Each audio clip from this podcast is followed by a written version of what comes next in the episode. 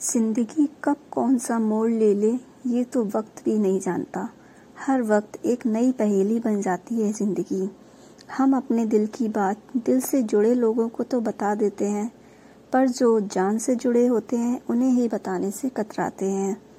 ज़िंदगी की इसी पहेली को अगर हम सुलझा सकें तो क्या बात है तो क्या बात है।